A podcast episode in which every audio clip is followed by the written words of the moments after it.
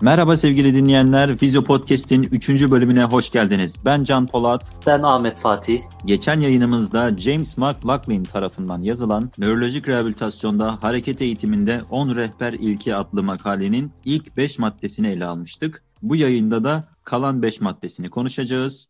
6. ilke pratik ve çeşitlilik. Pratiğin dozu felç sonrası rehabilitasyonda gitgide önem kazanıyor. Dozu tanımlamak gerekirse hareketteki tekrar sayısı veya pratikte aktif katılım ile geçirilen zaman olarak nitelendirebiliriz. Nöroplastisteyi tetiklemek, kuvveti arttırmak, aktivite seviyesini arttırmak ve fonksiyonel değişikliği sağlamak için bazı hareketlerde yüksek sayıda tekrar gerekebilir. İnme geçirmiş hastanede yatan hastaların rehabilitasyonunda pratik uygulama dozunun artırılmasına dair artan bir fikir birliği vardır. Fakat nörolojik bir hastalığı bulunan kişiler için yüksek tekrarlı egzersizler, aktiviteler yapmak her zaman mümkün olmayabilir. Örneğin yorgunluk, güçsüzlük, dikkat azalması, muskuloskeletal problemler, azalmış fiziksel kapasite gibi durumlar yüksek tekrarlı aktiviteleri yapma konusunda bazı bariyerler olarak sayabiliriz. Bu yüzden fizyoterapistlerin bu bariyerleri yıkacak ve kişinin pratiğe aktif katılımını artıracak alternatif yollar bulması gerekiyor. Çeşitliliğin ise motor öğrenmeyi etkilediği biliniyor. Dinlenme aralıkları iyileşmeye ve toparlanmaya katkı sağlayabilir. Ayrıca uyku da felç sonrası motor öğrenmeye katkıda bulunabilir. Hatta eğer hasta yoğun bir egzersiz programına alınmışsa, ilk bölümümüzde konuştuğumuz kısıtlayıcı zorunlu hareket terapisi yani CIMT programına eğer hasta alınmışsa evde de yapacağı egzersizler vardı. Bu evde yapacağı egzersizlerden bir saatini uyumadan önce yapılması tavsiye edilebilir. Çok teşekkür ederim Can Polat. Ağzına sağlık. Ben de 7. ilkeden bahsedeceğim. 7. ilkemiz biyomekanik.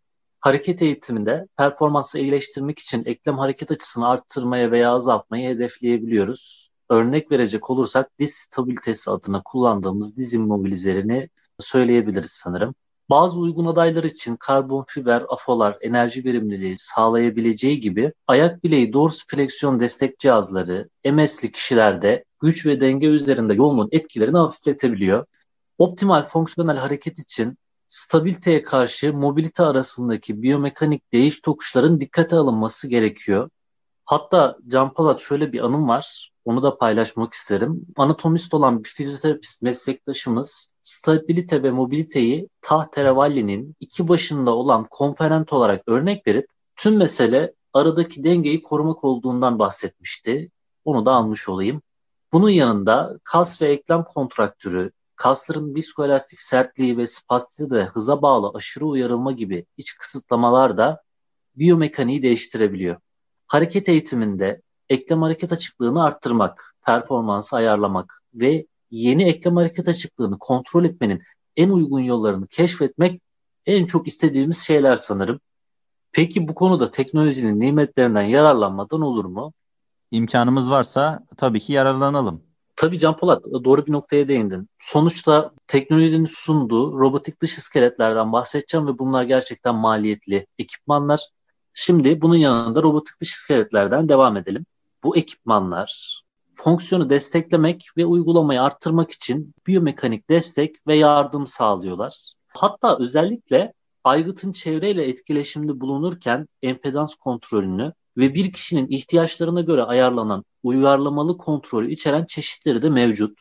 Ancak bu cihazlar ile motor öğrenme sağlanıp sağlanmadığı zaman zaman tartışma konusu olmasına rağmen yeni robotik teknoloji sanal gerçeklikle kombine edilirse değişken ve zenginleştirilmiş bir motor öğrenme deneyimi sağlama potansiyeline sahip olabileceğini yazar belirtmiş.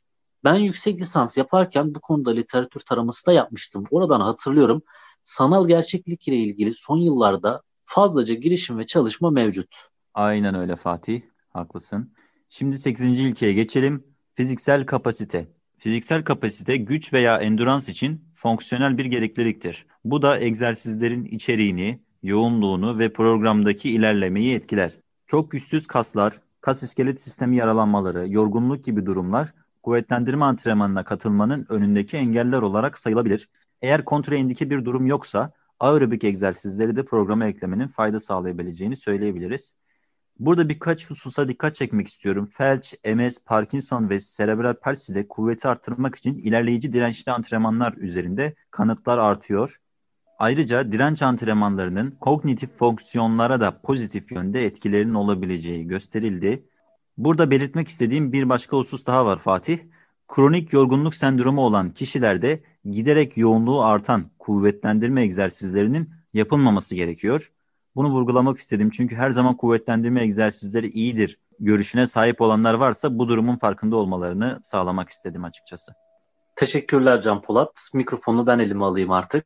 9. ilkeden bahsedeyim sizlere. 9. ilke dikkati içeriyor. Peki dikkat bir fizyoterapist için neyi ifade ediyor? Bundan bahsetmek istiyorum ilk etapta. Kişinin hareket performansını başlatmaya ve düzenlemeye yardımcı olmak için seçici duysal uyarana nasıl katıldığı anlamına geliyor bizim için. Burada 2 odak türünden bahsediliyor. Nedir bunlar dersek hemen cevap veriyorum. Birincisi iç odak, yani vücudun parçalarının hareket kalitesine veya bedensel duyumlara dikkat çekilmesine deniyor. İç odak kullanmamız hareketi başlatmak için yararlı olabilir. Ancak istenen motor planlarının otomatik seçiminden saparak sonuçları kötüleştirerek hareket planlamasını aşırı karmaşıklaştırırsa zararlı olabilir ve hatta boğulmaya sebep olabilir. Boğulmadan kastımız ise tahmin ediyorum ki sporda baskı ile sporcunun yapabileceği bir şey bile yapamaması, karıştırması, bocalaması, bunları bu şekilde örneklendirebiliriz. İkincisi ise dış odak.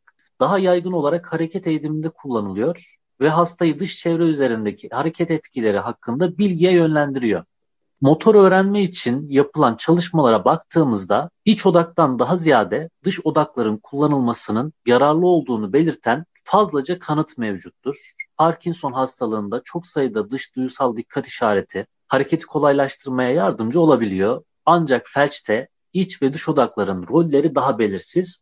Klinisyenlerin motor öğrenmeyi iyileştirmek için farklı dikkat odağı türleri kullanmaya hazırlıklı olmaları gerekiyor.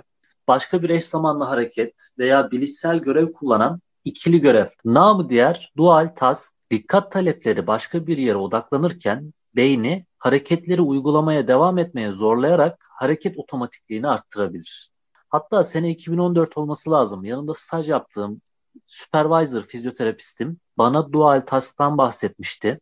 O meslektaşımız hareketleri kortikal seviyeden serebeller seviyeye, yani artık bir hareketi yapmak için önceden planlama, çaba, gayret gösterirken bunu serebeller seviyeye, serebeller düzeye indiriyoruz. Yani bu hareketleri artık otomatik hale getirmek için bu tekniği kullanıyoruz diye belirtmişti ve o zaman çok takdir etmiştim, çok sevmiştim bunu.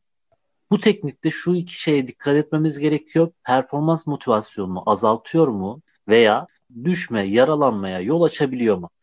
Bu 2 açıdan dikkatli olmamız gerekiyor sayın dinleyiciler.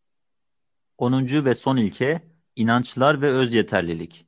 Egzersizin kişinin performansını geliştirmesine, fonksiyonel durumun iyileşmesine yardımcı olacağına dair olan inanç. Motor antrenmanı ilkelerinden en önemlilerinden bir tanesi, kişinin egzersiz yapmasının önündeki en önemli engellerden 2'si olarak egzersizden düşük beklentisinin olması ve düşme korkusunu sayabiliriz. Bu noktada fizyoterapistlerin motivasyon ve davranış değişikliği stratejilerini düşünmeleri gerekiyor. Evet arkadaşlar, kalan 5 temel ilkeyi sizlerle paylaştık. Tekrar hızlıca üzerinden geçerek kısa bir özet yapalım istersen Can Polat. Tabii yapalım, güzel olur. Yine istersen ilkeleri ben söyleyeyim, örnekleri de sen söyle. Sen nasıl istersen Can Polat. Tamam. 6. ilkede pratik ve çeşitlilik demiştik. Belirlenen sayıda yapılan pratik veya aktif katılımla geçen zaman diyebiliriz. Çeşitliliği açıklamak gerekirse de hızda, zamanlamada, hareket yönünde veya dinlenme aralıklarında yapılan değişiklikler diyebiliriz.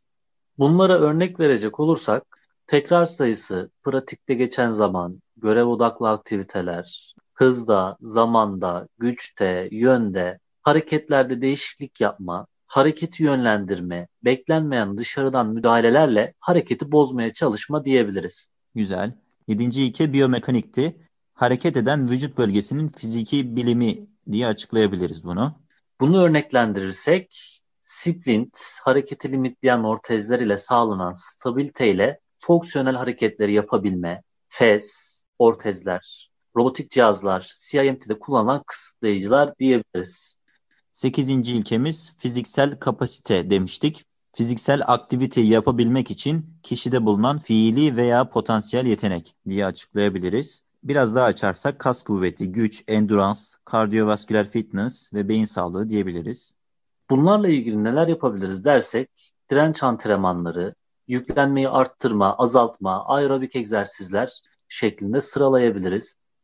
9. ilke dikkat demiştik. Hareketi yaparken vücudun bölümlerine olan iç odaklanma veya dış odaklanma diyebiliriz.